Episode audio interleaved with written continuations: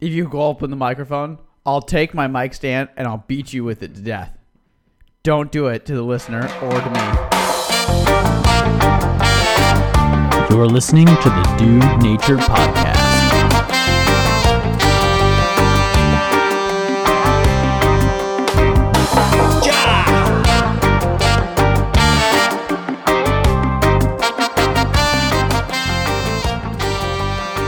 make you feel better.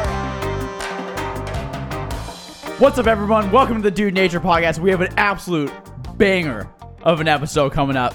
I'm here in the reactor. We got our chai lattes. We're ready to go. This episode's an tea absolute latte. banger. All right. Chai tea. Chai tea latte. Latte. Latte. I'm, latte. I'm with my brother Adam, as always. This is Adam. Okay, in the reactor. Adam over here. Across the street from the coffee shop where they don't seem to like us. No, Hey, dude. they don't like us. Gripes digestion. Um, my gripe. I actually have an anti-gripe. What's the opposite of a gripe? I have a pleasantry. I have a pleasantry to share with I have you. a gripe that you have a pleasantry, not a gripe. Okay, my pleasantry is big buck hunter. Okay, everybody likes it. N- Show me a person that doesn't like big buck hunter. Girls like it. They like it when it's at the bar. They like doing the buck hunter. Yeah, I can Ha-ha. do it. It's funny. You know, guys like it. It's fun to compete on buck hunter. It's Yeah. stupid. You know, Uh, just a hit in every single bar is a buck hunter. Yeah, the college bar at our college had Buck Hunter. Okay, so when I was thinking about Buck Hunter, I actually came up with a gripe.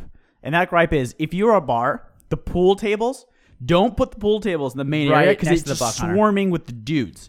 The dude area, you know, the pool area. Yeah. Then there's nowhere to walk, right? If you put the pool pool tables in the middle of the bar. Okay, Okay, good. Buck Hunter good, pool not so because Buck Hunter is cross gender, right? Everybody likes it. You Yeah. know, young, old.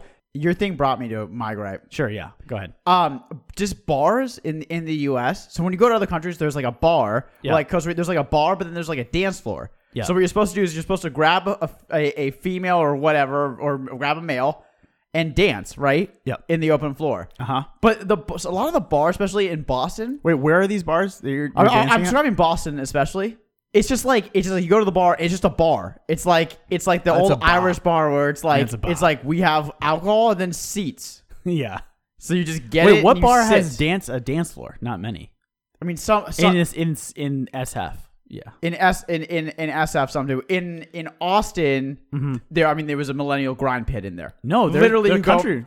yeah. Oh, oh, okay, yeah, yeah. Wait, hold on. In Austin, like the broken spoke and stuff, Yeah. they're two stepping bars. Mm-hmm. So you get a drink and then you go actually dance. There's like a huge dance floor, which is Right. great. It's not like like in Boston when there, when it's, there's just a bar. When you go to a bar and it's just like a bar and seats, the dudes just start fighting each other right. That's what they. because want, there's though. nothing to do. No, that is that is what you're supposed to do. There's right? no. I think that is what you're supposed to do in Boston. That is what you're supposed to do. That is the activity. Mm-hmm. I understand that, but like, I want like a dance floor, right? I want to, you know, if the if the dudes at the Boston bars were dancing with girls, they wouldn't be fighting each other because they'd be they'd be focused on that. but they get first. You first. Wait, here's the thing. First, you carve out space, right? In Boston. Not like I. I don't know. I wouldn't know this. But then you get into a fight, and then you get a girl, right? That's Is what that there how is. it works? Yes, that's what there is to do there.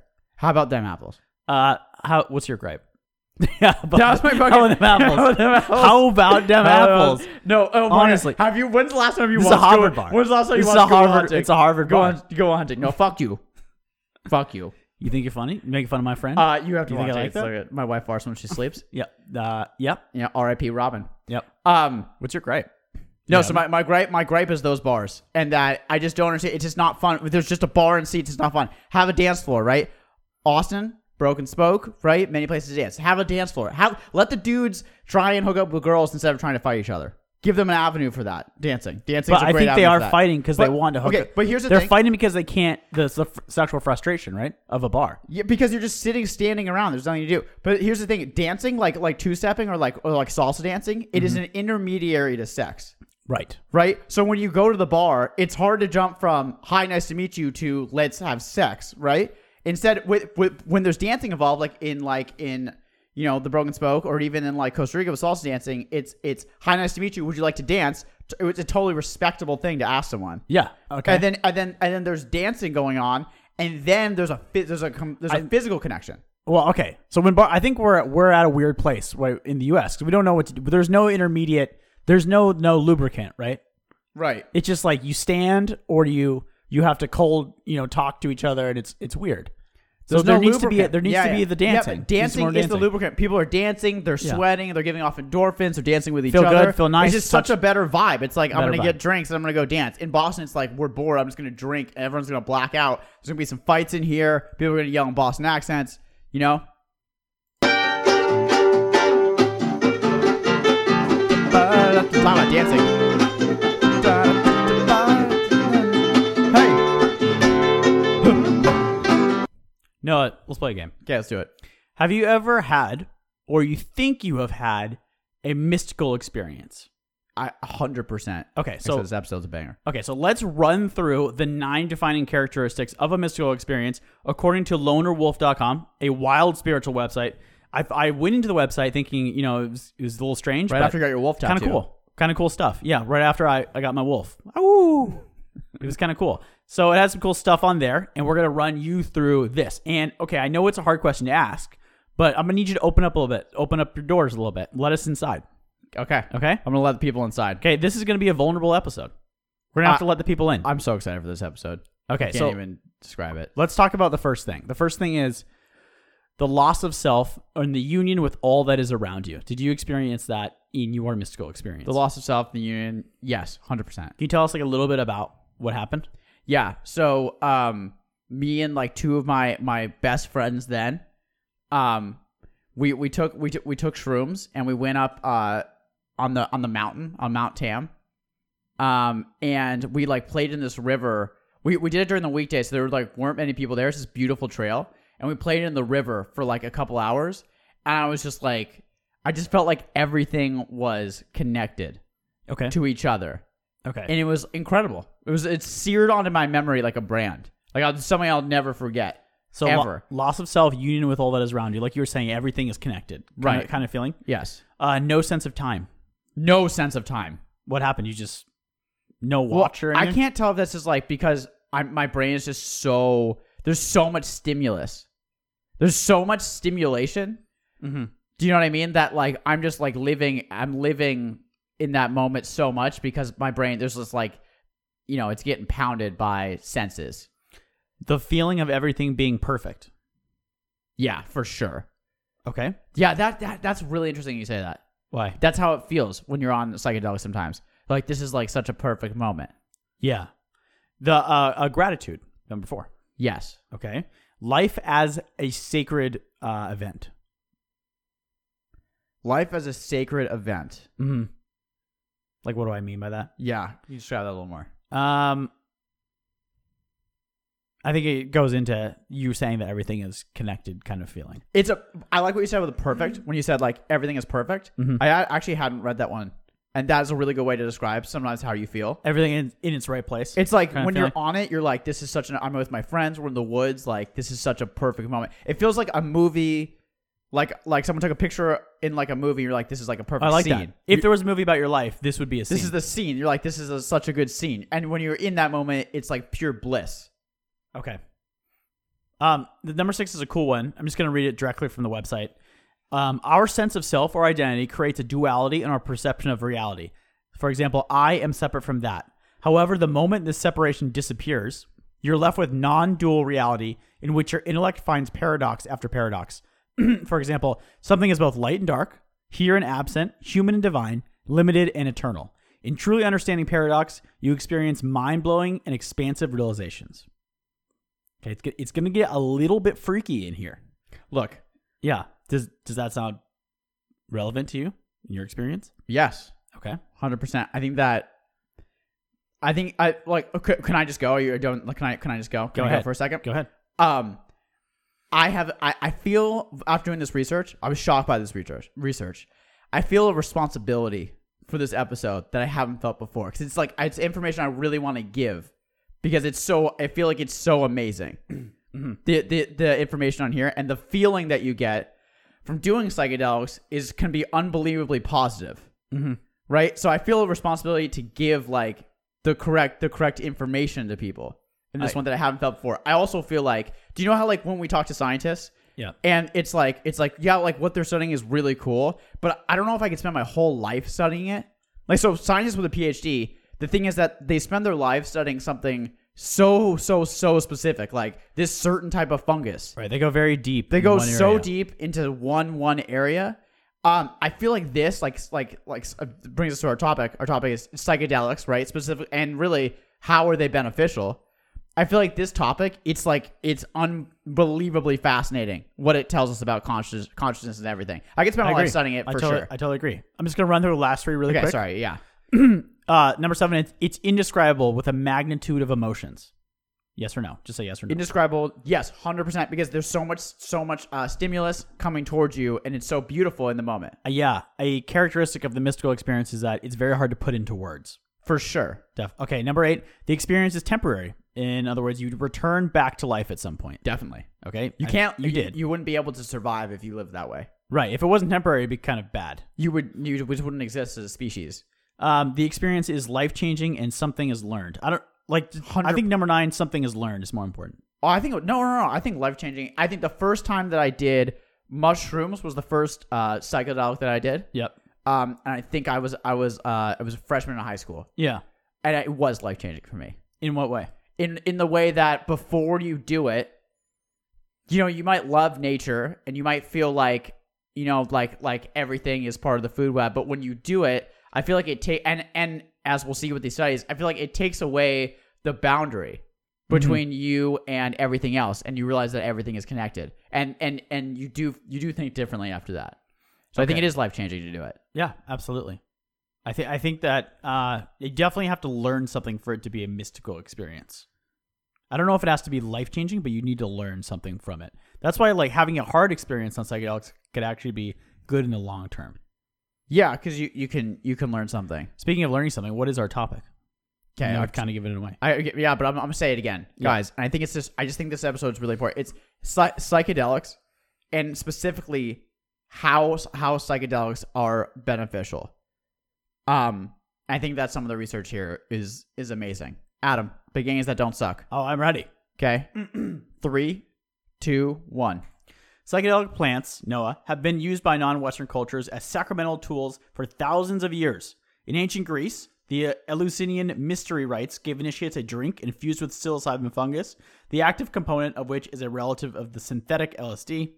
Native American peyote buttons that contain mescaline were carbon dated as early as 3500 BCE, E, and it is well documented that Mesoamerican cultures such as the Mayans and the Aztecs, they imbibed frequently in mushrooms for ceremonies. However, unfortunately, in the 1970s, the Controlled Substances Act declared that these drugs have, quotes, no currently accepted medical use, Noah. However, this year, with the opening of the Johns Hopkins Center for Psychedelic Research and with 150 international scientists studying the practical uses of psychedelics, we appear to be entering a second psychedelic revolution. I'm so excited. Yeah, Excited that we're the second, as opposed to the first one, which happened in the 60s. right, and then I got shot down. Yeah. Okay. Great. Um, our theme, much much much on what you touched on before, is connecting back to reality and nature. Okay, because I feel like that. I think, and and what they've shown from studies is that the, one of the most important thing, and we're we're really we're talking about all psychedelics, but a lot of the studies that we're going to use in this episode are shrooms. Psilocybin is the chemical in shrooms. Sh- boom. Boomers, Gerp, okay. Shrooms. is is that it makes you feel connected back to nature and connected back to everything around you. Yeah. Mm-hmm. So I think that that's that's the thing for me, Adam.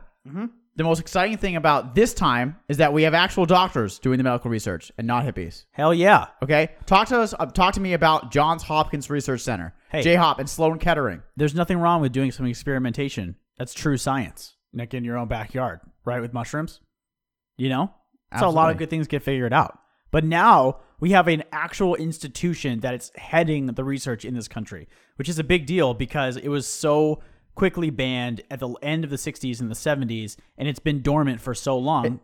yep. It, it's a huge deal even to someone like like me who likes psychedelics because it gives actual rel- it, it's quantifiable data and relevancy for to you this. yes and also for it it um for the scientific community it's huge right and it gives it a sense of validity Right, right exactly. to people who aren't as comfortable with Right. psychedelics maybe they might see an actual institution studying that's why that's why I think is that I think some people that have done psychedelics and that that that are like they they think they have this life changing experience. People write it off like they're insane, but now we have an actual institution that is Oh. quantifying data from people doing it, and so like now it's it's valid, just like what you said.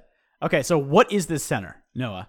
This we are talking about the Johns Hopkins Center for Psychedelic Research. Of course, it is a unique, unique center. Why is it unique? Because it's the first of its kind in the country to study compounds like LSD and psilocybin and its effects on mental health problems, specifically like anorexia, addiction, and depression, as well as getting into the non-therapeutic research, which we will go into. So, this institution was established with $17 million in private donations. Compared to the Imperial College in London, which has a similar program and was launched with just $3.5 million in funding. The center has since conducted over 600 different research projects. We're talking about the Johns Hopkins Center. So it's the biggest, it's not the only one in the world studying psychedelics, but it is by far the biggest and most well funded currently. That's fucking right. Yeah. So, right. what are these? What are these trials like in the Job and Hunts Hopkins Center? Like, what are they doing? What's the experience like of a person who goes in there to do one of these trials, Noah? Well, if you look at pictures of it, the area where people go in to do their psychedelic trials, it looks like the coziest living room you've ever seen in your Right. life. It's like it's like kind of like the design of grandma's living room, but it's like it's like a really nice couch. Nice couch, nice blanket. The lighting is perfect, like a dull kind of light, so you can Right. kind of focus in there. And chill. So Yeah, you feel it's very comfortable chill. when you are on your shroom trip. Right. Instead of like having to walk around in public, you get to do it in a nice private padded space, nice rugs. Shit looks good in there. But like it's- Aladdin, it's like Aladdin's te- uh, tent, like a nice like like That's uh, good. You know, in like Hidalgo when they go back to the tent and it's like just rugs. There's just like fucking rugs. Haven't seen everywhere. a doggo for a while, but It's like Aladdin- Hidalgo's yeah. tent in there. And like it's like Aladdin. You're, Hidalgo! you're with cool guys. You're with like Aladdin. He's a cool guy, right? He's fucking awesome. Right. Why so would I, you want to but be I think that Aladdin? this was really smart because you can think that's that maybe like a doctor is doing this that had never done the psychedelics before. They might be like, okay, we're going to study it. We're going to get a cement. We're, we're going to get a cement room, and we're going to give someone shrooms and see how they react when we give them a cold, sterile room, yeah, under the freeway. right under the. fr- Or do you, but do you know what I mean? Yeah. instead they actually like thought like because while while psychedelics like can go very right if you prepare accordingly they can also go very wrong Absolutely. So we're, we're going to get into that a little bit. That's about the set and the setting of drugs, who you do it with, and where you're doing the drugs. If we're giving any kind of advice, we're not experts in this at all. You know, what? we've done, We've done just, just done it a solid amount of times. solid amount, handful, solid amount, maybe a little more than a handful of times, and those things make a huge difference. So they took that into account in the Johns Hopkins Center.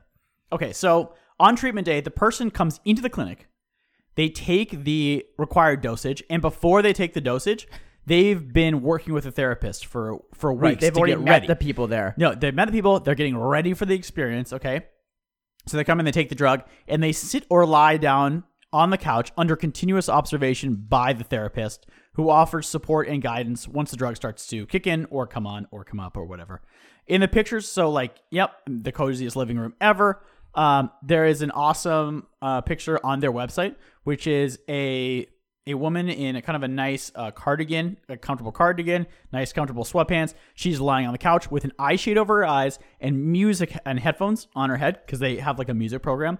And the uh, therapist like there holding her hand. So it's like just about like the the most comfortable, safest environment you could possibly think of for doing these drugs. It just seems awesome. exactly and you have someone guiding you there so they take the shrooms they put on the headphones they put the eye mask on they lay down and, and the therapist is there that they've already met and, and known is there guiding them Yeah, through it yeah. So I know you're going to get into it a little bit more, but just speaking to the uh, the experience of the trials, one woman who underwent them said, "I think that the trial was the single most effective thing I've done to manage my mental health, and I had tried almost everything." She said, and it leads me to believe that we need to radically change how we think about mental health. So let's talk a little bit about the intensity in these trials because to be a lasting experience, the Johns Hopkins Center for Psychedelic Research has found that you need to give someone a high dose because a higher dose leads to more lasting positive effects. So, what are we talking about with a high dose? Well, if you go to Arrowid, great website.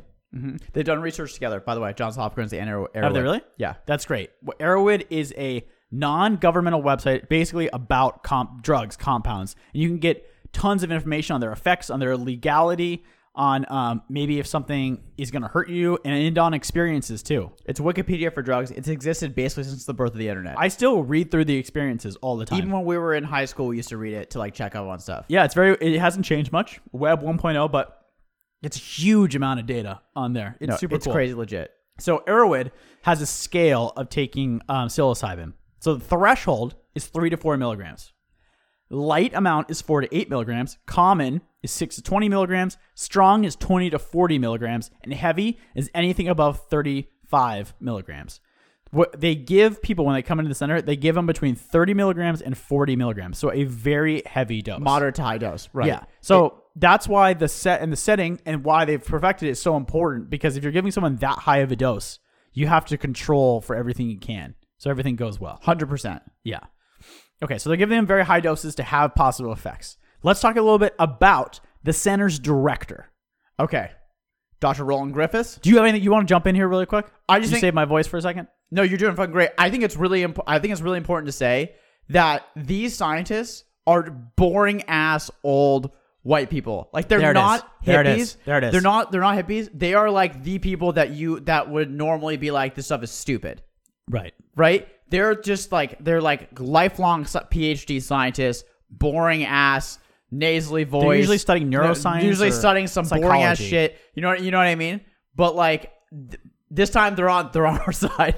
they're on our side this time. Right. So who is this dude? Roland Griffiths, right? He looks like boring ass white dude. He looks like a boring, ass, white, dude, who is like five percent too happy in his pictures. He always, he always has like a little bit of a smile. He's going taking on. you know some of the samples Okay, go he's missing the- sometimes. he's Don't the they Roland? absolute- Don't they, Doctor Roland? Where Dr. the Roland. samples go? Well, okay, so with that actually happened when like Timothy Leary was doing studies in Harvard.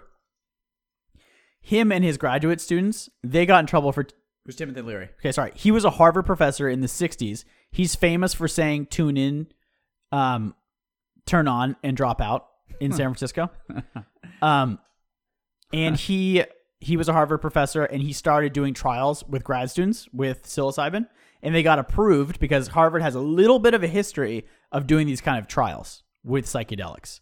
So, but he took it a little bit far. He was trying to kind of give it to undergraduates and may or may not have been trading them for some sort of favors. There of the we sexual go. variety may- Classic, may, or honestly. may not By the way, psilocybin again is the chemical in, in shrooms that makes you hallucinate. Hallu- hallucinate. hallucinate. It makes Did you you trip. hallucinate everywhere? I just hallucinated in my mouth. Sorry.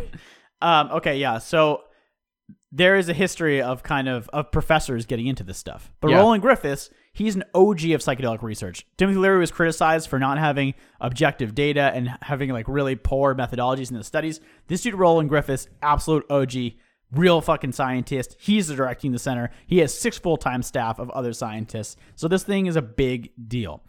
Um, one quote he has that I think is very interesting and kind of shows who he is is in quotes from his TED Med talk that he gave a couple years ago. You become aware that you are aware. He's talking about doing mushrooms. It's a mysterious truth we recognize, we recognize at some deep level that we are all in this together and there's an impulse for mutual caretaking, awakening to a sense of peace and joy and gratitude that most people find unimaginable.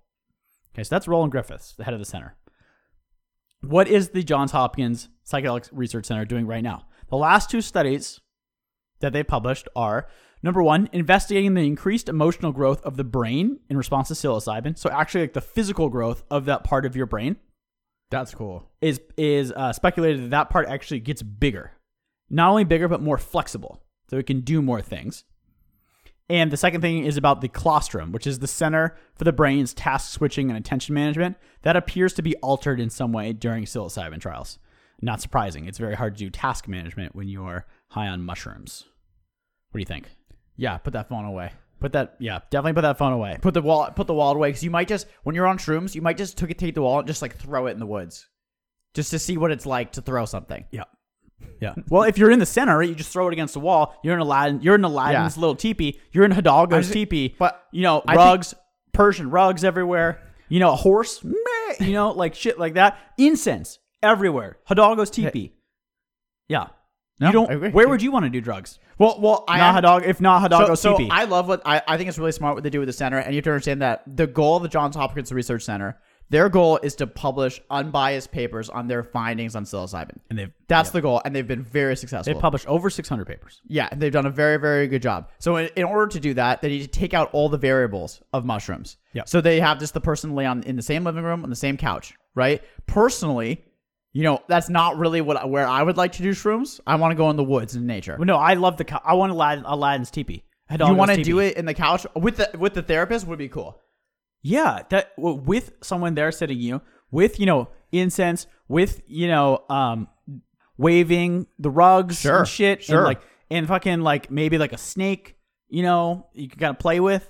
When's the last time you saw Aladdin? You must have seen it recently. No, I don't know You're why. getting real Aladdin. I w- um I watched the end of Hidalgo on YouTube maybe this morning. Hu- Hugo Mortensen.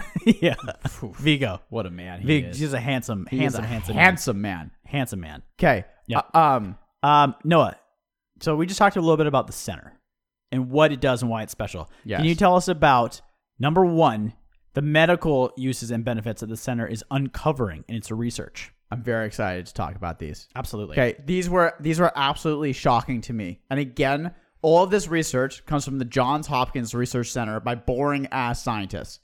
Okay, objectively looking at this, doing those sessions. Okay? So this first study is based on addiction, okay? And some of- some of these results are they're insane, honestly. Um so cigarette smokers seeking to stop smoking cigarettes, okay? There were 15 volunteers. In the studies, the volunteers had three different psilocybin sessions. Okay. The first session was on their scheduled quit date, on the day they were like, I'm going to stop. Mm-hmm. These are people absolutely addicted to cigarettes, smoking. Like, like you said, if you're addicted to cigarettes, you average about 20 cigarettes a day. That's unbelievable. That's so. If you are addicted to cigarettes, you smoke twenty cigs a day. That's how much someone addicted to cigarettes averages. that's that's a real addiction. Yeah, That, that- these people have that so, sucks. so the, these 15 people they're smoking 20 cigarettes a day. You can imagine by that point, stopping would be unreal hard. yeah. Okay. So, in order to measure their addiction levels, the scientists measured the nicotine content in their urine. Okay. So, they couldn't cheat, basically. They'd come in, they'd just measure the urine. In, in the first five weeks before the first session, they measured their urine. They had extremely high levels of nicotine because they were smoking 20 cigarettes a day. Okay. On their quit date, when, at, when, when they had the first session, okay, after the first session, they all, they all, um, they all attempted to quit. So all their urine nicotine fell to zero. Okay. The, but the big thing about the study was how are they going to fare, fare like six months or even a year after this? Okay. So after the study, right? They all attempted to quit. Right. So after their, qu- on their quit date, okay. So these are on their quit date, they had a psilocybin session. Right, which I was just explaining, where they did the the couch e- and exactly, everything. yeah. Exactly. And and after that quit date, after that psilocybin session, they had two more, like a week after. Or Oh, something. okay. Okay. Okay. So they had a total of three each of them. Heavy doses. Heavy doses, moderate to heavy doses. Okay. Yep. six months after the experiment after the experiment okay and by the way the normal do you know what the normal quit percentage for like a like cigarette like tr- trial or like or medication six months after do you know what it normally is Um, how many people actually are able to quit with that medication five percent. like five to ten percent Okay. okay so shock how shockingly six months after the experiment over 80% of the volunteers had quit smoking Yeah. it's- Well, I think is it quit smoking or had just gone a week of abstinence? no they had quit they had quit smoking six months after like they hadn't had a cigarette in how long? I'm not sure in how long, but six months after they didn't have any nicotine in their urine. Okay. Oh wow. Okay. Wait, what do you mean? Oh wow, this is eighty percent of the vo- of the of the people that were super addicted to cigarettes. They all quit. Yeah. No, I, it's amazing. I, I think I'm a little I'm a little uh, saturated by because I've I read the those studies too. It's just um, the numbers are crazy. It's amazing. Yeah, no, it's amazing. Can you imagine? So so here's so uh, let let me get into this real fast. Okay. The team also wanted to follow up on studies that were conducted in the 50s and 60s that linked LSD to the cessation of alcohol. Yeah. Okay, and it was pro- it was proven that there was some link, but it was basically thrown out the door because of the questionable practices, all the crazy shit happening then. Right. Okay, so they're like, we want to pick this back up. To do this, the team collected da- data anonymously online uh, by using Airwood. Oh really? Okay, so this is Johns Hopkins and Airwood partnering together on this study. Like a survey. Kind yeah, Of thing? li- like a survey online. Okay, they Okay. got 343 participants uh, that were predominantly white, male, American. Surprise. Okay, surprise. And, um, and importantly, had reported at least by the. I mean, that's the highest demographic for alcoholism. Oh, is it? Yes. Just because it's I a believe majority so, in of the the country, or because I'm not sure. That's a good point. Um, and importantly, had reported at least seven years of problematic drinking before they had a psychedelic experience. Okay. So these are these these alcoholics have had seven years of of alcoholism prob- problems. Gotcha. Okay, of the group, seventy two percent met the criteria for clinical alcohol use disorder, which means that they're alcoholics, basically. It's a clinical term for it. Um, in the US, 15 million people have AUD, okay, alcohol use disorder. Yep. A year after the trip, Okay. okay, They did one I- one session. they did one session. Most of them did this session not to quit uh, alcohol, but just because like they wanted to do shrooms. They Okay. didn't. know- They didn't do that for that reason. yeah. A year after the trip, 83% of the participants no longer met the criteria for having alcohol use disorder.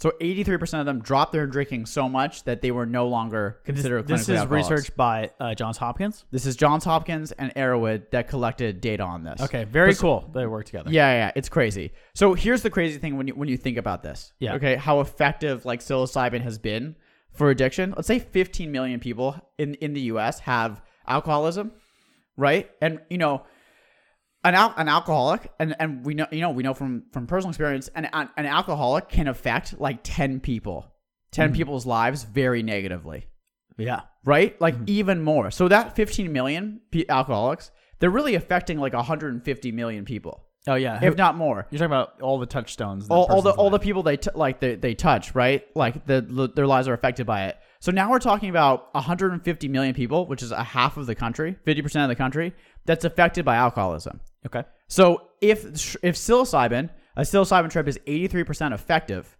we could potentially help 150 million Americans by by helping people with alcoholism. Yeah. Absolutely. So you I mean you've talked about tobacco first and now alcoholism and the benefits of both. Yes, uh, yeah, and, and and how if so the frust- the, the crazy thing is that sil- like psilocybin shrooms, there's still a Schedule One drug, which means that which means in the definition of a Schedule One drug, it says that they have no known health benefits. Right, that was part of the problem is that how can you study the health benefits of something when you're not, not allowed to study it at all? Right. So that is federally, Mm-hmm. it literally is labeled psilocybin is having no known health benefits, and that's why it's a Schedule Schedule One drug. Mm-hmm. Okay, along with heroin and meth. Yep. It's in the same category. However, it helps 83% of alcoholics become non-alcoholics. Okay, why do you think that is? Wha- In the oh, study, why Thank you. why? Let's get to Okay. the All why. right. All right. All right. Let me scroll. So, I had a quote. I have a quote that, of course, can't find, but it's from the from the assistant.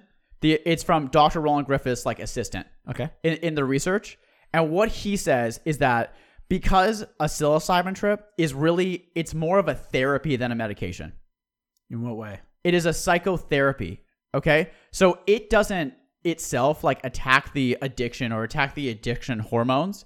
It really it lets it lets the person who took it like connect, like break their barriers and connect to like should they be doing this? It's it's a therapy, right? The user, the person doing it, they like psilocybin makes them choose to not do alcohol anymore. Their experience on psilocybin makes them choose not to do it instead of the medication like attacks the like addiction part of the brain ru- or whatever. This is actually a therapy. It's much more of a therapy than a medication. Does that make sense?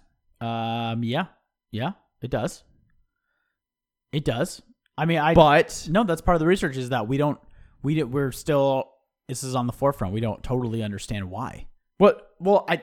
But do you do you see do you see what No, I, I, see- I see what you're saying. Is that it doesn't address the actual chemical response so much as it addresses like the motivation, maybe. when you take Advil, yeah, that's exactly right. When you take Advil, right, that's affecting your headache, your pain. It's Mm-hmm. affecting like the actual like physiological, right? Right. Psilocybin is a therapy.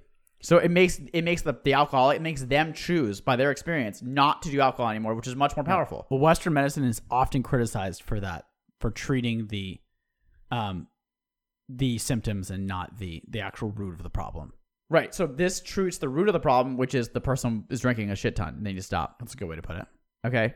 Um, depression. This is a, this Yes. is amazing too. I want you, you, Yeah, me. uppity, uppity. I'm up- listen, I'm up. I'm listen perked. in your chair. I'm Okay, I perked. think this is important.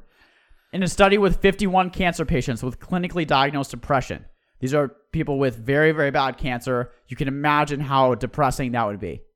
Horrible, Yeah. probably. Okay, Terminal cancer, right? terminal cancer. Okay, they either received a low or high dose of psilocybin. 32% of those that took a low dose of psilocybin after their session, okay, they showed an increase in mood and their condition even five weeks after taking it. Okay. So even with the low dose, 32% of the people showed lowering de- of depression, increase in mood, increase in joy, increase of happiness five, five weeks after taking it. Okay. The real, the real crazy findings are the high dose, the patients that took the high dose, right? Of, of the clinically depressed patients that took the high dose, 92% of them, okay, showed improvement five weeks after. How do you classify improvement? Good. Quantify Okay. that. they basically have they have like a, a clinical psych- psychologist go go they have them take a huge like a really long questionnaire that kind of measures it and then they talk to a psychologist so that's how they that's how they measure it Okay. yeah it's tough right it's tough is how do you measure happiness Mm-hmm. we don't have like a quantity it's it's tough but you gotta try okay so 92% of the people that took the high dose psil- psilocybin had improvement five weeks after Yeah. they were depressed adam Yeah. Yeah. It's what do you think about that no. I think it's. I think it's fantastic. I mean, I I read the same the same study. It's freaking amazing. I just wonder. You know, there are some problems with the studies. A little bit. One of the biggest problems, right, being that you can't do a double blind study, which is like the gold standard for a psychoactive study. what do you mean is that when you give someone the um, the psilocybin, you can't you can't not tell them that they're getting a drug. You can't like do the drug. You can't just like dose them basically and see how they react being dosed. You can't trick them. 'Cause a lot of studies like they'll trick them and they'll bring them in for one thing. You know, like the, the like the prison experiment basically where they brought the guards in and were test they were testing to see like how, their abuse of power, but they didn't tell them that right you can't like uh, trick someone into doing psilocybin is part of the problem, and that's like the standard for these um, these tests. So that that that is because so they go these people go in as willing participants wanting to get better, right? Which is it's just not not what you want in a totally objective scientific study. that's true I'm just saying, that's true but the numbers are not amazing. to- yeah, not totally obviously. sure how you're supposed to get around that. Um, I mean. If you, what are you supposed to do? Not you're they supposed did to- so they tried uh, timothy leary going back to him they tried to do a study in a church where they were trying to show that these mystical experiences were the exact same as a mystical experience that a religious person would get in a church where they didn't tell who they dosed in the church Okay, what happened here? right and then they were like had them fill out a survey basically and a questionnaire and see how like how they were feeling and so they tried to do it and even then he said it became very obvious who had taken the drug within five minutes I mean, yeah. Obviously, I mean, right? fucking yeah. okay Um, so that it is hard to talking do that. about the church, I was re- I was reading this article that like there was like rabbis, Catholic priests, oh yeah Buddhist monks, and stuff. Okay. they are like being led on these mushroom trips Uh, so oh, that what they- happens? so that they can better connect with like because they want to connect to their spirituality. okay okay Yeah, you need to read more, but that, wait i, would think love that's to cool. know more about it I know, no, no, because in the big religions we've kind of taken the mysticism out of these religions absolutely. in the organized ones Yeah. Yeah. Um,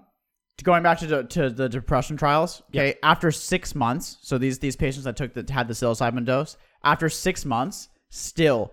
79% of patients with clinical depression that took the psilocybin showed again the lessening of depression, increase in, in mood, joy, happiness, and it was just incredibly effective. yeah Okay. Um, Dr. Roland R. Griffiths, again, who we mentioned, the chief scientist here, the big daddy the big daddy, the jock boring ass the jock Cousteau. the the Jock the Jock Cousteau of psychedelic research, bo- Mm-hmm. also a boring ass white dude, said such an effect is unprecedented in the field of psychology. Okay, he is leading the study. Mm-hmm. I like so. to do studies and then call it. Yeah, I, I, I, know. I, I like- Unprecedented I as like well. to do This podcast is, is unprecedented in the field in of the fi- in the podcast, guys. field of audio. This is unprecedented. exactly. However, Yeah. still, still, still pretty cool. Yeah, very and cool. y- you can go on the site and read some of the quotes from the patients, and they're very inspiring. Okay, consciousness connectedness. 245 participants in this one. Over 600 psilocybin sessions. Okay. When lo- when answering questionnaires a- after the experience, the the participants expressed higher levels of unity, togetherness, all people being connected, sacredness, positive mood, love, joy, deep sense of encountering the ultimate reality. Okay, that's after after these people did a psilocybin session. Participants returned a month after a session and reported the following. Ready? Mm-hmm. 90% reported increased life satisfaction. 80% of participants reported that the experience was among the five most important spiritual experiences of their lives. I think that's really important. Okay. 50% of people said that it was the most important experience for them spiritually. Adam, when you did shrooms, do, you, Ah. do you consider shrooms an important spiritual thing for you? Um, yeah, yeah, yeah. I think so. What? How was your first? Tell me about your first. Tell me. Tell me. Tell me about your first trip. I'm How did done. you feel before and after? Um, I felt I felt more open. I'd say I felt I felt more more open and connected after. It was hard because I was in high school. You know, you have high school brain. It's also hard. Absolutely. To rem- uh, it's also hard to remember. 'Cause I- Absolutely. I, wasn't thinking when I was taking them about having a mystical experience. I was just thinking about getting like fucked up on something. and Yeah, having for a good time, sure. right? But yeah, uh, about my first experience, I took them outside of uh, this high school and um, went into this kind of marshy area, and all these colors were like bursting out, and it was amazing. And then I started crying, but I wasn't crying because I was sad. I was just crying. I didn't know why I was crying, and and it wa- it was cool. It was like scary, but also cool at the same time. It's in a public. It was also like on a public uh, bike path. the Oh, whole thing. Not. Not, Not great. Not a It great was- place to do it. Yeah, not a great place to do it, but it, it was cool and a lot of colors. And then I also like had to get picked up by my parents like a couple hours later. You know, our parents. Yeah. oh. But I was like, you know, I was happy. I, I was fine. Mom, we love you. Yeah. Um, from long term. Okay, so so these from long term follow up with these patients, the effects were sustained over years. Uh, Okay. They did structured interviews also with the parents, friends, and family members. And those people also noted these things. They noted the increased life satisfaction. They noticed their increased happiness as well. Okay. Mary Ca- Casimiano is the session facilitator. She's she's based she's the one that holds your hand. She's the therapist. Cool. Really interesting because she's been she's been like part part of like 400 different watching 400 different people go through these sessions Okay. probably no one before her has ever seen this much. This much tripping. n- No one Just seen before a her ton of has tripping. ever been sober. Uh, no, uh, sober around this much tripping. Do you know what I mean? Yeah. She's the she's the all time greatest trip chronicle trip chronicler. How can we get her to come out here and do a trip with us? Oh my god, fucking! I would do anything. I think, but she's. I I listened to a TED talk with her, and I think she would. Really? Yeah, she's really she she, She had, a, wants to she spread, had a the, pretty good spread the gospel. She did a pretty good TED talk. Um, or the person. So she's the person that guides people through the trip. She's guided hundreds of them. She said what emerged as the core experience of the people after she talks to them was love, connectedness, or a reconnection reconnection of the patient's true authentic self. The themes she sees the most in patients are we are love, we are all one, all connected. The present moment is all there is. The importance of forgiveness and compassion for self and all. There is an interconnectedness to all of life, a deep rooted knowingness of our true authentic self. Okay? you know that's all great stuff there is kind of a Yeah, there you darker a darker reading of this is that the actual mushroom is producing this toxin s- that makes you feel great Yeah. so that you will keep eating the mushroom and therefore helping it reproduce Very good point. just saying and co- and continue with your lady Okay. yeah One volunteer said, It is a total connection with the universe. It is a state of awareness that is beyond description, profound, yet one has a deep knowingness that is our true reality. Okay? One of the cancer patients also said she hadn't experienced joy for years, and that the laughter brought on by psilocybin brought it back to her. wow Okay. So I think that you can say that, right? But but what's interesting, and and Dr. Roland Dr. Roland Griffiths notes notes this, of course, again saying how awesome his own study is. yeah you know what Do- But but he does note this. There are similarities with ev- when everyone takes the shrooms. Like like again, as Mary Mary is saying that there are similar themes that people have. He's noticing that too, and it's like, why does everyone seem to have these similar eff- these similar effects of like getting like it- like interconnectedness basically? yeah definitely Okay, that's some. I think there's something to that. Why are we having the same effects? hey right? did she did anyone ask her like how many people have bad did she ever talk about bad trips yes. okay i would love to know about that Yes, she did talk about bad trips. Tell me. She said like she said that the bad trips, as as we know, they come from the people not being comfortable there. uh, uh, uh, not being comfortable in the space. Just not being comfortable in that space, right? Oh yeah. Not being in not being in a good mood that day, Okay. right? That's what she said the bad trips. But really, most of the people that that do it in this fashion because it's so regulated, they've they've done a good job of getting the percentages of good trip high. What's the percentage? Good question. I don't know. God, I would love to know more. Yeah, so she says it's all about the setting. It's all about it's all about the setting and and she so when they they come in first before the session to just meet her and hang out. Yeah. Go. I want to hear what you're saying. Come into your microphone. I'm in my mic. There you are. Hey. You're back. Yeah. Okay, so Yeah. Okay. So it's about setting, right? yeah, it's about oh oh here's what I was gonna say from personal experience Right. I was gonna. I was gonna bring From- this up. from I think you were personal- gonna say what I was gonna say. from personal experience. Okay. Okay. I think how many times I think that I've done hallucinogens maybe like maybe nine or ten times. Yeah. Okay. Um, I've only had a bad trip for five minutes once. Like what kind of what Okay, happened? It was actually in the in, in the trip that I described where I was with my friends out in the mountain. Uh huh. Okay. What happened was for some reason we all got interested in something something different and we separated. Mm-hmm. Okay, so I was at one point of the trail and they were at another point, and I was all alone. And it was in like a dark place of the forest Mm-hmm. where the sun wasn't shining. The dark forest. and I started to get freaked out. I was like, I'm in the dark forest. I freaked out. I, I ripped out a fence. So there's a wooden, um, there was like an old, like rotting wooden fence post. Uh huh. And I ripped it out. And I remember I threw it down the mountain. I threw it, I threw it like down the hill. Okay. And I was like, and then I like ran to go find my friends. I was like, I gotta go find my friends. And then I found my friend like, like laughing, like bathing in like a, like a stream, like almost naked. And then, and then I was, then I was back. Okay. Then you're back. Yeah. I thought you were gonna talk about the time. Shout out to Rowan and Luke, by the way. Shout out Yeah, to my shout- dogs. shouts. Shout out. I thought you, I thought you were gonna talk about the time when we were at that uh, music festival and like flipping burgers on mushrooms. Oh shit! You yeah, wait, yeah. remember Tell the that? people this one. You Uh, have to. You have to tell this one. So somehow we to pay our ticket to get into this music festival, we had to work for the Lions Club, which was like flipping burgers at one of the burger flipping places. And uh, We're at a music festival. we working decided at a burger it, stand. we decided it would be a really good idea to take mushrooms. at a music Right. festival working at a burger stand. We took mushrooms. Yeah. Like four of our friends. So so we did it. I didn't stay at the stand flipping burgers. No, you I left. fucking dipped. You I left left, it to and me just and- laid in me the. and Larson. We didn't take that. oh, I don't think we took that much. I wasn't like tripping No, so we took hard. like a half eighth, which is a moderate amount compared uh, what they say. Yeah.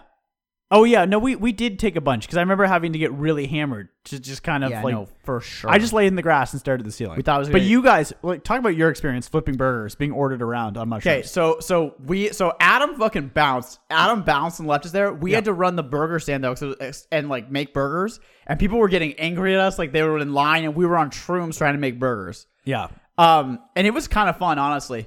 really? It you, was me- ki- you remember it? as Me and being Larson fun? were cooking, cooking, doing shit, you know, getting the burgers ready.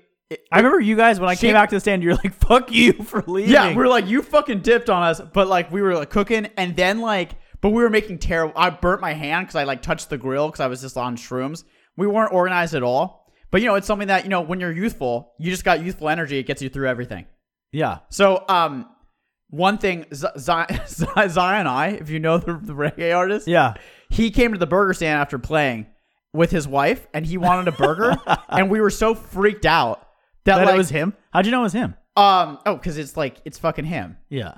And and and so we were like, we were late getting his burger, and his wife was yelling, at us- yelling at us. Really? I remember being like, I'm on shrooms at the music festival, and Zionai's wife is yelling at me for getting a burger. I was like, this is awesome.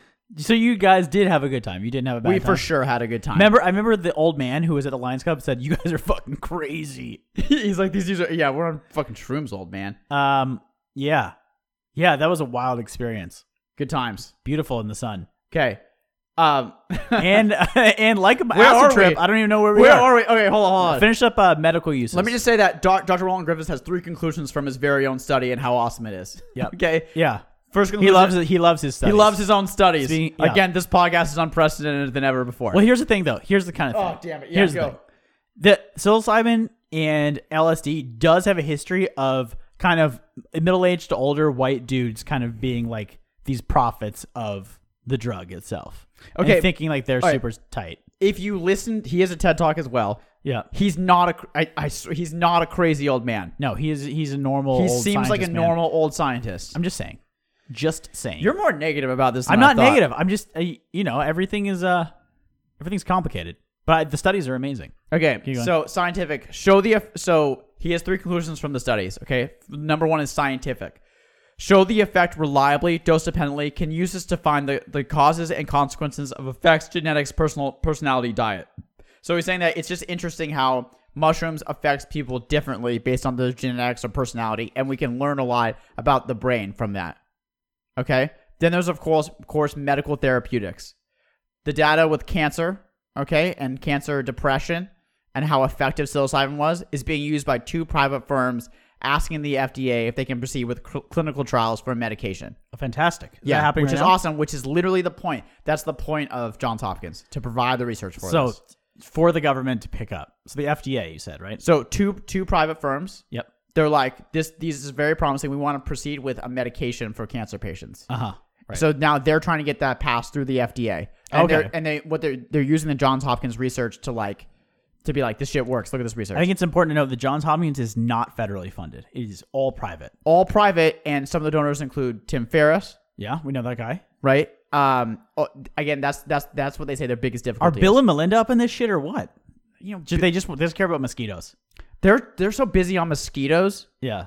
I don't. Do you think Bill's done done some of this? Yeah, he's done some of this psilocybin. Let's not be Okay. ridiculous. Well, uh, Steve Jobs, you know, he did a lot. He was super into it, and he accused Bill of not doing it. Ever. really? Yeah, he was like Bill has none. That's why he doesn't. That's why PCs saying, suck. Basically saying That's why he PCs can't blow. like open his mind. Like he sucks. And then Bill Gates was like, No, actually, I tried it. No, I actually tried it.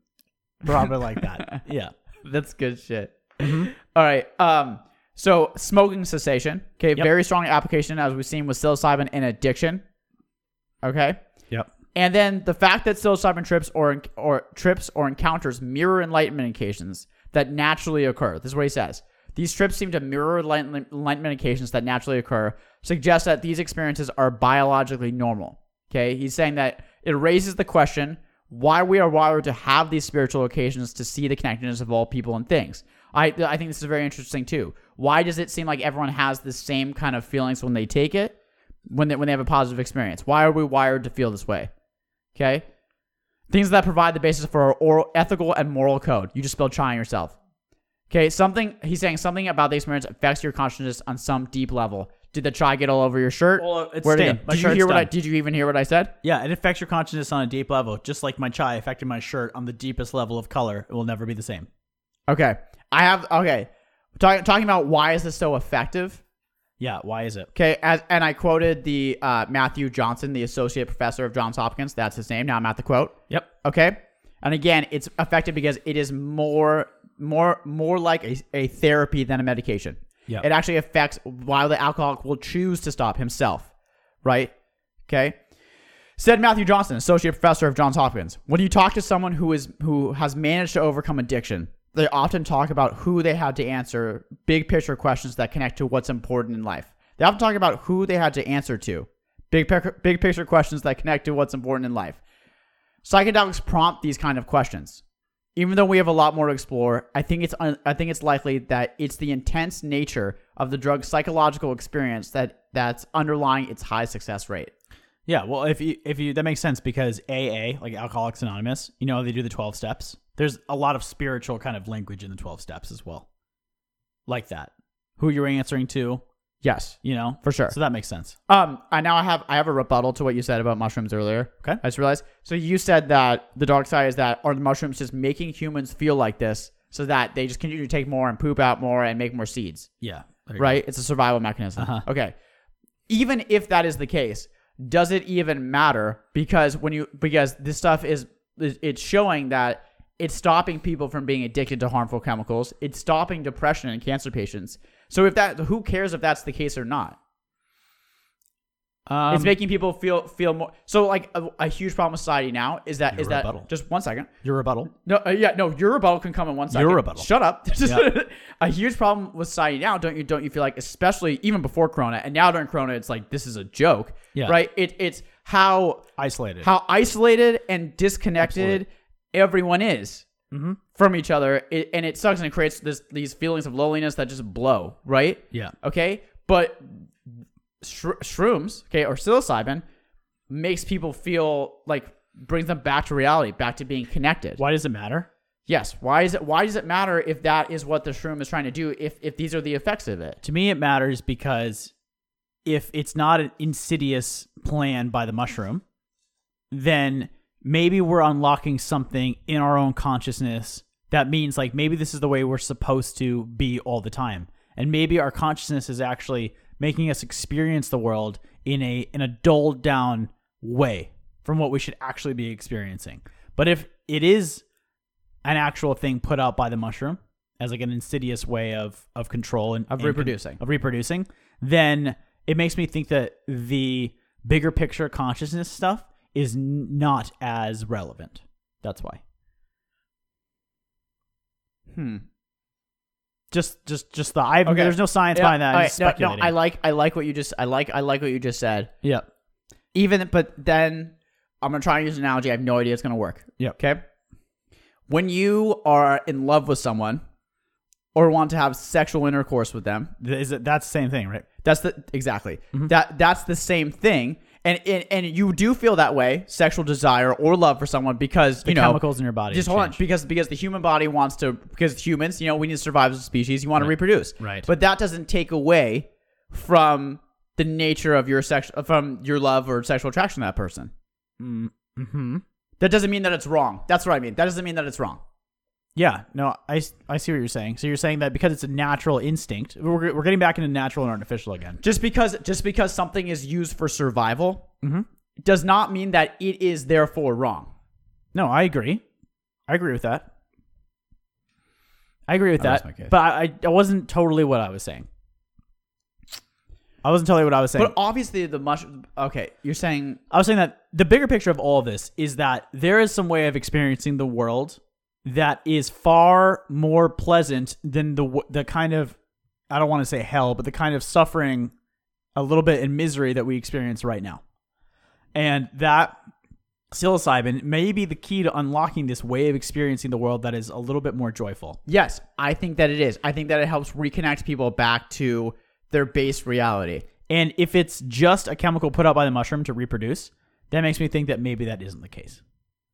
I see. I totally disagree because because, you could say that the human body is just putting out a testosterone to make you want to have sex with females. That, uh, it's a fair point. It's Right? A, it, it's a fair. It's it doesn't a fair matter point. about the reprodu- reproduction of it. Um, but yeah, I mean, I don't know. I just, I don't know why. I just think that that um, I think it would just be less cool. I think it, I think it would be less cool Fair. for some reason. it's fair. I don't. I don't know. I don't. I. I. per- to me, it's less natural. I don't know why. I, s- I see what you mean last natural. Okay, let me say this then. Why, when people take it, are there similar themes across large sample sizes? Why do people feel a similar thing when they take it? Because they're taking the same compound. That doesn't mean, but that doesn't mean that you know the same compound ha- can have drastically different effects. Yeah, I mean for they're, ta- people. they're taking the same compound. You know, like when you smoke weed, you have the same like I feel tired and hungry. Basically, I don't know. It's the same thing. Why is that so? So Surprising? you're saying that like the mushroom, it like those feelings might be just completely artificial. I'm not that surprised genera- about when you take cocaine, like you want to fucking run around and, and break shit. No, I not me. Okay, uh, you want to run around Okay. and like do your Okay, homework. all right, we're gonna. mo- I, I think we should move on. I, Yeah, you thi- know what I, I like. I, I like your. I like your point. Yep. And I and I will rest my case that it does not matter Okay, to me. Okay. and moving forth. difficulties. Scientists have noticed that the hardest thing for their research, um, and the thing about their re- research is that it's a woman in a room holding someone's hand with a blindfold on. It's not like you. ba- We don't need much funding for this research. It's not like these it's very technical. Okay. The hardest thing is that there's no federal funding for it, of course, because the federal government says that there's no medical applications for psilocybin. Great job, great Thank- job, thank Uncle you. Sam. Thank you so much. coming in, All right. coming in Again, hot again. coming in hot again, doing a great job. Okay. Mm-hmm. So Adam, Yep. what is a mystical experience and why is it important? Ugh, I'm so glad you asked because it's time to get into the bigger picture, okay? Like I was saying. And I'm going to turn my volume up just a little bit for this section right here. Time to get into the, a little bit of the bigger picture about what's going on here. So when Roland Griffiths Griffiths does the study, he said this is the most most important part and the most interesting is not the medical uses which are many many many as we were seeing, but the way they can be used to unlock yourself uh, mystically, spiritually, non medically. So, this is his favorite line of research. So, what is a mystical experience? It's something that the psychedelic community uses all the time in this research when you're looking through it. A mystical experience is a kind of an umbrella term for the type of profound personal revelations someone might have spontaneously at any point in their lives. It doesn't even have to be during psychedelics. It can be during sports, during an encounter with a wild animal, you know, or I guess taking psychedelics, or maybe even during sex. Griffiths, Griffith says that uh, the mystical experiences induced by psychedelics are identical, which he finds most interesting. They're identical to the ones that happen naturally. So, philosopher William James, a Harvard professor, described four characteristics that comprise the mystical experience, and I quite like them. I quite like them. I think they, they sum it up pretty well. Number one, it's transient, which means that the experience is temporary. The individual soon returns to a normal frame of mind, feels outside the normal perception of space and time. Like when you were talking about your experience with your friends on the mountain, right? That didn't last forever. Right, I would die if it lasts forever. Probably. Need to eat and stuff. It's ineffable, number two. The experience cannot be adequately put into words. It, it almost can't be described, what you saw. It is number three, noetic. The individual feels that he or she has learned something valuable from the experience. I love that one because I feel like that's an important part of any of these type of mystical revelations is that you learn something. You take away something that affects maybe even the rest of your life. Number four is it's passive. The experience happens to the individual without conscious control. It's not, you're not responsible for turning it on or it off. It just is happening to you. You're like, you're on a ride almost. It's like you're on the roller coaster of the mushroom thing. Absolutely. Okay, so let's get to some examples of these. This is a man who is a lifetime meditator, but hadn't experienced anything for about a year and a half.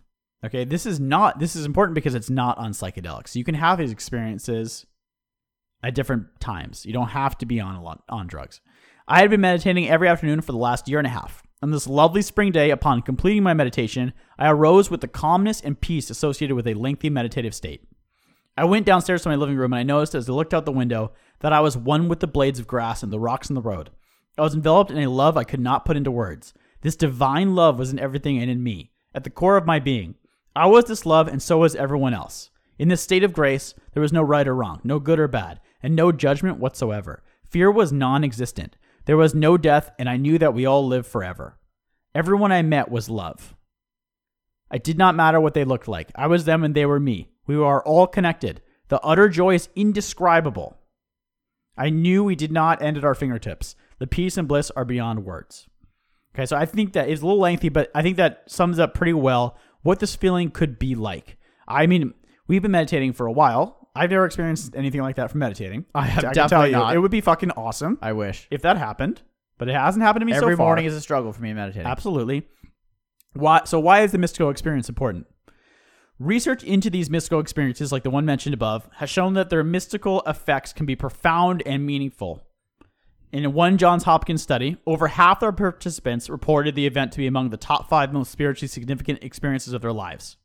People often report these experiences as being life changing, as we've been talking about, or something learned extremely profound. So let's get into sharing time.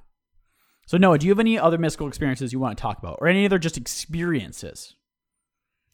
Yeah, I, I have. I- I'll share a personal one and then one from a friend. Sure, yeah. that I think that, that I think is great. Um, Go ahead. The per- personal one was the first time I did shrooms. We took a boat out to this little island, okay, in in Bolinas, and I did it. And I listened to I listened to music, and I was feeling a root. I was like, root? I was listening. I was listening to um, infected mushroom, Okay. and I was feeling this tree root, and I was Yeah. like, this whole tree root goes everywhere. And I did that for about a couple hours. It's pretty intense to listen to infected mushroom on mushrooms. Pretty intense. I don't know if you want infected mushroom Now, for well, mushrooms. Here's the I, interesting with mushrooms. I think that as, at some point, it's like w- adult brain and young brain. Young brain is more malleable, has an easier time doing psychedelics. okay. I think I believe. Okay, I don't have any data to s- show this, but when you get older, like like like when we recently did acid, Mm-hmm. it's difficult. It's difficult for an adult brain to break all of its barriers and let go. It's harder. Maybe, but I, I still think that you should really do it as an adult because a lot of people think about our parents' age, right? They grew up during basically the mushroom prohibition when it was non medical, when it was like hippies are fucking crazy and these mushrooms are ruining the country kind of propaganda shit. Yeah. So like our mom, right? She mom doesn't like psychedelics. like No, mushrooms at all. even when So- I even when I sent I sent I basically sent her all these studies. yeah, because mom, we love you more than anyone else. By the Absolutely. way, okay, Absolutely. Even even we though never want to cancel board game. Night we on never want to Friday. cancel board, ne- board game night with you. We love you. Okay, even even though we sent her, I sent her all these studies. She just like and she just dismisses them. Yeah, she doesn't like it. She doesn't like them. Imagine, you know, imagine telling Nana about fucking mushrooms. What would she do? She'd Nana the shit out of it. What about Pop? Imagine telling Papa, he'd be like, "What, son? Like, do you have a job yet?" Okay, so that's what I'm saying is that since they went through this kind of prohibition and we're on the second awakening of the psychedelics, I think it, a lot of them haven't done it, and it would be important to do it. So I don't want to discount that. Um, I want to talk about the uh, the personal experience question. Yep. I want to mention my, my friend's experience. Yeah. Who remain nameless, but he did. Um, he was in a, a very depressed state. He was in a bad way. Okay. He did uh, ayahuasca. Okay, which is like the daddy of all hallucinogens. Okay. Yeah. He did it with a shaman who like you need someone to lead you through ayahuasca because ayahuasca you basically pass out. oh shit! So So when you take it, you you smoke it. It's it's the frog. It's the frog venom. what's the frog licking thing? It's the frog licky thing. I, I forget exactly, but it's from a frog. Okay. All right. Um. So he like he did the ayahuasca. Here's a video of it, and he passed out. And the shaman catches him and like rattles some shit, you know. So he like he like feels good. It doesn't last very long. Only lasts like 15 minutes or so, but he's completely gone. oh Okay. What he after after he did it, he said that he was he like he he woke up from it and he went to a church and he sat in the church and he's and he's not religious, but he said that because what he felt like was that once what he learned is that negativity is like a leech. Is and it's like all these things like even like caffeine or like drugs, they're like leeches. Oh, no. And he saw that he like he thought that when he was on ayahuasca, they like suck you. They like s- they they sit on you and they suck. They're like a leech. And he said that after he was done, he wanted to go to the church because at least the church has pretty much positive positive energy Yeah. with the people there. It is it is positive, and that's probably why people are you know a lot of people go. yeah. Church can be positive. So he um he said that he needed to get rid of all the negative things in his life because they're like a leech, and it really helped him. Yeah. And that was interesting. Yeah, that that's amazing. That's the kind of shit that you want. That's why you take Yeah. you would take these things. To, Yeah. To feel like that and to get some insight into what's going on with you. I know we don't have this um this section, but I really want to talk about this how it can go wrong. Uh okay. I think it's important because the frustrating thing is that, or do you want to save it for open kimono? Uh save it for open kimono. Let's get through this part Okay, first. okay, that's fine. But yeah, that's a good thing. Okay, Do you have anything else that you want to share with sharing time? You've given. You've uh, I given think two I ones. think our acid trip in Austin was was interesting. Oh yeah, yeah. Okay. Well, we took acid and we just walked through kind of the UT campus, Yeah, and we were we were tripping. We were definitely tripping. Shit was going on, but we could still be in society, you know, and s- just walk around and shit. I think that was kind of cool. right. It was a lower dose. Um, I'm not sure if that w- I would describe that as a mystical. It was too urban. It was not. That's the thing it for was me not is that mystical. I, I learned that. I think that if it's going to be an urban experience like that, it's just not going to be mystical. just don't think it's gonna be that fun. It's not gonna be that spirit amazing and spiritual. If it's gonna be because you got to keep your shit together. a You gotta little bit. keep your You shit can't together. roll on the grass and like just pet it and like cry. No, I remember we were looking at the construction workers on top of the building, and someone made a joke was like, "You guys just gonna look at them forever until they fall?" We were just standing on the campus, looking, just staring at these construction workers. like, yep, maybe. Maybe we will. Um, okay, I was gonna share some of mine So yeah, go. uh, really quick. So we got the non-mystical si- kind of for me seems to be in an urban setting. You're not gonna get the same profound effects like flipping burgers at the festival or walking through UT campus. right, that wasn't mystical. on acid or like it was I- fun, not mystical. or like I did a bunch at the soccer at a s- a, high school soccer game once, and like it was cool. Like the players turning into wolves and shit was awesome, but it's just not exactly mystical. I would yeah, say. yeah, it's cool, not mystical for sure. Um. So actually, I think that my mystical experiences don't have anything to do with psychedelics. So the I thought really hard about what these would be. Really hard. I think the first one is when I was I got my first the job out of college when we were doing like um, outdoor ed there was a night during training where we all all the interns we went to like the the sky tower this place where you could see like the stars and it was a Mm-hmm. really clear night and we slept on that tower and i just remember thinking that like that was exactly where i wanted to be at that moment and everything was perfect That's cool. so it was it kind of has the the um, components of a mystical experience even though i didn't even take any mushrooms or anything so that that i think that was the coolest one for me Good example. and I thought I thought of it a lot, and that has nothing to do with psychedelics. So you can still have these, you know. And that's the cool thing with that. What Griffiths is saying is that the psychedelics induce these experiences, and they're the exact same. They're identical, which is awesome. I li- I really like what you just said. I feel like when I go into the woods, Yep. when we go on a hike, I don't get like that that huge experience, but I get it a little bit where I just feel like I just feel good. I just Yep. feel happy that I'm there and I'm not just not stressed out. Um, speaking of stressed out and urban, no, do you want to talk about a little bit about the legality and where we Talking are about with urban. that? All right, absolutely. So legality. Yeah. I'm very excited to share this. I've been wanting to share something in this with Adam for like a, for a couple days, and I've had to hold it inside. Okay, what is it? Okay. Um, well, we're gonna get to it. You're gonna have to wait a little bit tell me. longer. You're gonna have to wait a little- wait a little bit longer again. Okay, legality. Just like just shocker. Okay, the legality of shrooms is unbelievably confusing. Big shocker for you. Magic mushrooms are mostly legal in Brazil, Jamaica, the Bahamas, and they're allowed as truffles in the Netherlands. Right. Okay, Yeah. Truffles. just to, to show you how kind how convoluted these, these these laws can be. In Indonesia, the drug laws are incredibly intense. Having magic mushrooms can send you to jail for a very very long time. In some cases, even life. God, don't do them there. Don't Don't, do, fucking do, do, it. them in Indonesia. Okay. However, in the Gili Islands, which is an arch- archipelago in Indonesia, they are sold openly at beachfront shops with big signs that say like "Do the mushrooms here." Right. Same. Same in Laos. They Okay. sell them on. along and the same river. in fucking Thailand. In Thailand, like you wouldn't if you get caught doing them in like Bangkok, it's gonna be real bad, real real bad. But then like you go out into like into the sticks, and they're just like a storefront says get mushrooms here. So for some reason, in different regions, they're totally fine. Yeah. I don't know why it's Well, so I think weird. that it's important to know is that they're extremely abundant psychedelic mushrooms. Like you can find them many places. They're not rare exactly. I mean, I don't. I'm not a mushroom expert. I don't know what they look like, but you can find them around, especially Yeah. on the West Coast. well, we're gonna get to that, Adam. Okay, go ahead. Okay. Go ahead. to, to date in the United States, psilocybin is still classified as a Schedule One drug. And again, a Schedule One drug had the following characteristics. sad. This is This, is it's so stupid. The Schedule One drug had the following characteristics. Okay, I love it. It's sad. The drug, the drug or other substance has a high potential for abuse. The drug has no currently accepted medical treatment use in the U.S. It has a lack of accepted safety for, for use under medical supervision. Okay, so the big one is the drug has no currently accepted medical treatment use in the U.S.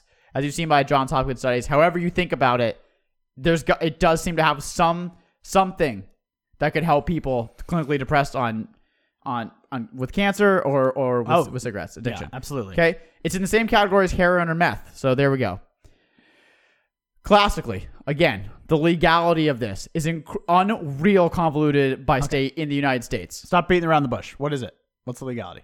In okay, in 47, this is the good news. In 47 out of the 50 states, Adam, Okay. the spores of the mushroom are perfectly legal to get. What? Yes. Okay. Wait, in 47 out of the 50, but it's not legal to grow them, is it? It's 47 out of the 50. So so you can go online as I as I, as I have checked out. You can go online and there are an unbelievable amount of resources and it's incredibly easy. I mean and I mean incredibly easy. In 3 minutes I got to the cart page of I can buy this right now. Wait, hold on, hold on. So, but i- is it illegal to grow or illegal to consume? Okay, exactly. So it, you can sell spores of psilocybin mushrooms and say these are psilocy- these are psilocybin mushroom spores. And that is completely legal. And it's legal for you to buy them as long as you're not in Idaho, Georgia, or California. Okay. Oh, fuck. California. Yeah. sucks. Here's the crazy. Oh, I, I'm- I'll get I'll get into California in a second. Okay. Yeah. Anyway, if you're not in those states, guess what? You can buy mushroom spores perfectly legal online. Okay. Not only that, but it's incredibly easy. Let me just say, okay, there is a there is a Reddit feed called Spore Traders. All right. I got a big shocker for you. A lot of them sell psilocybin mushrooms there, Adam. yeah. Surprise. They have reviews there. It's basically like Amazon. Okay, it's basically like Amazon, and then you just you look at the people there. Spormazon. look at the people there and you just you know Spore you go to out. their you go to their site and in five minutes in five minutes you can just order your mushroom spores got it. okay i thought you'd be more excited about this I am honestly. really excited. I, what's the catch, though? You know, There is obviously. the catch the catch is that you when you get the mushrooms you have to say that you're getting it for science for like that you're just gonna investigate the spores because as soon as you grow the spores it's illegal Well, oh, as, wait, wait, wait. As, soo- so, as soon as you cultivate them, as soon as you put the spores In into the the soil. soil and try and grow them into mushrooms it's illegal so why, why, why would you just want a spore? no idea Oh, to like look at them under a microscope or to, something? to exact microscopic use to like look at the spores under a microscope. so whenever, so whenever, so whenever people are Oh. How selling- illegal? How illegal is it? Exactly. good. Okay, all right. I'm gonna get to that. Just, just whenever people are, are like selling them, they're like my for microscopic use, and everyone's like, haha, totally. Like I use it for my microscope. Mhm. Okay, so how illegal is it? Okay, magic mushrooms have been have been decriminalized in the following cities. Decriminalized means that basically law enforcement will not spend resources to re- resources on prosecuting it or catching people with it or whatever. Okay, It's a misdemeanor. it's a very vague term. Decriminalization is vague as shit. It just Oh. it just me- all decriminalization means actually is that they're just they just Isn't it- take it down as they're just they're I that's what I, what I thought decriminalization means is that the thing is a misdemeanor now. All de, um, decriminalization uh, only means that you are just like stepping back.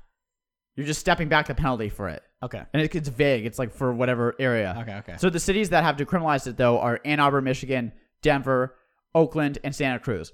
The the, the later two, this is how convoluted these rules are. Oakland and Santa Cruz. What uh, what state are they in? Adam? So they're in a state where the spores are illegal. right, Oakland and Santa Cruz, the two cities where that have some of the least criminality over owning the shrooms. Yeah. are two of the cities that you can't actually get spores legally, where you can get them everywhere else. Okay. Okay, so it, it obviously make, it makes no sense. Okay, um, let me just say, okay, that you can uh you can find some microscopic spores to look under your microscope in about two minutes Okay. of internet You- Uh, research. uh, for everyone with microscopes out there. so for everyone with microscopes out there, if you did want to, so I personally believe that this is probably the best way to to get your to get psilocybin. uh, okay.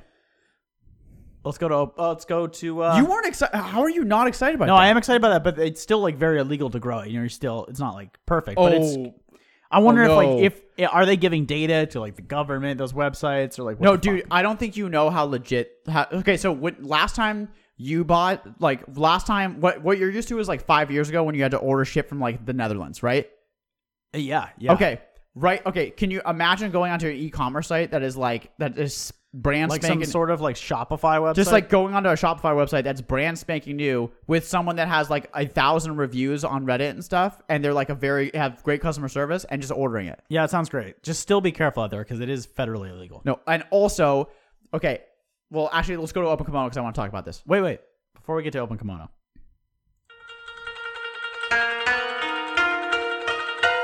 Oh, now we're here. proceed. now we're here. Okay, so I I, I want I want to discuss the big problem with drugs being illegal. The huge problem with it is that it's it makes it way harder to have a positive experience on the thing. Okay, there's no dosing of it, right? If you get the seeds and grow them, you have you have no idea what you're growing really. I mean, putting that thing in your mouth is going to be scary because mushrooms can kill you Yep. right? So so no matter what you are, it's it's gonna be scary, right? There's no and like there's no coaching on it. If you've never done shrooms before and you just pop 'em into your mouth with no one that's experienced on them, it's not likely to be a good time, mm-hmm. right? If you don't prepare things, Okay. okay? So so it sucks because the non legality of of psilocybin it makes it very difficult, makes the experience much more difficult to have a good experience. True. True. Absolutely true. Right. And that that's that's frustrating to me, Adam. Yeah. That that is frustrating because it could be such a great time for everyone. Mm-hmm. Yeah, if they were legal, you you you would be You'd be you- less stressed. If, if- well, if they were legal, you would sign you you could like sign up somewhere, get a get a Get a guy, nice maybe room. like an Airbnb Get Hidalgo's tent. Airbnb experience, and the person's like a professional mushroom Tripper. mushroom tripper. He's like, I know the exact spot. That's, Yeah. that's amazing outdoors to trip on mushrooms. There'd be I'm- professional yeah, mushroom yeah, guys. Yeah, they'd be professional. Th- He'd be like, I'm gonna take you there. Okay, we're gonna do the shrooms. I have it. I, w- I have it all weighed out. I got all and the I shit. know the exact shroom to do. We're gonna do it, and I'm gonna lead you guys through a very nice and pleasant trip, and I will be your guide. right. That sounds great. Yes, but n- but because they're illegal, you don't have that, and so it's just very to have a good mushroom trip. You need to be prepared. You need to prepare shit. I got it. You got it. The horse. The horse. You've beaten the horse. Yeah, I'm gonna. Yeah, beat the horse fucking is dead. Dude, Hidalgo's when horse. I said that I Yeah. could get I could get seeds legally, No, of I was psilocybin, saying- you didn't give a shit.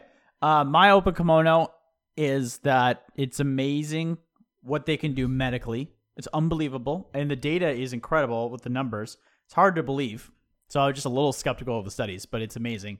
I think that the bigger picture of what it can do spiritually and mystically is something that I really, really want to experience again, so badly, and I wish there was a way we could get a guide and do it. And I think Well- that I think that everyone should. I think that it has unlocked me in uh in creative ways where, you know, like the last time I took acid, I really saw everything as a construct.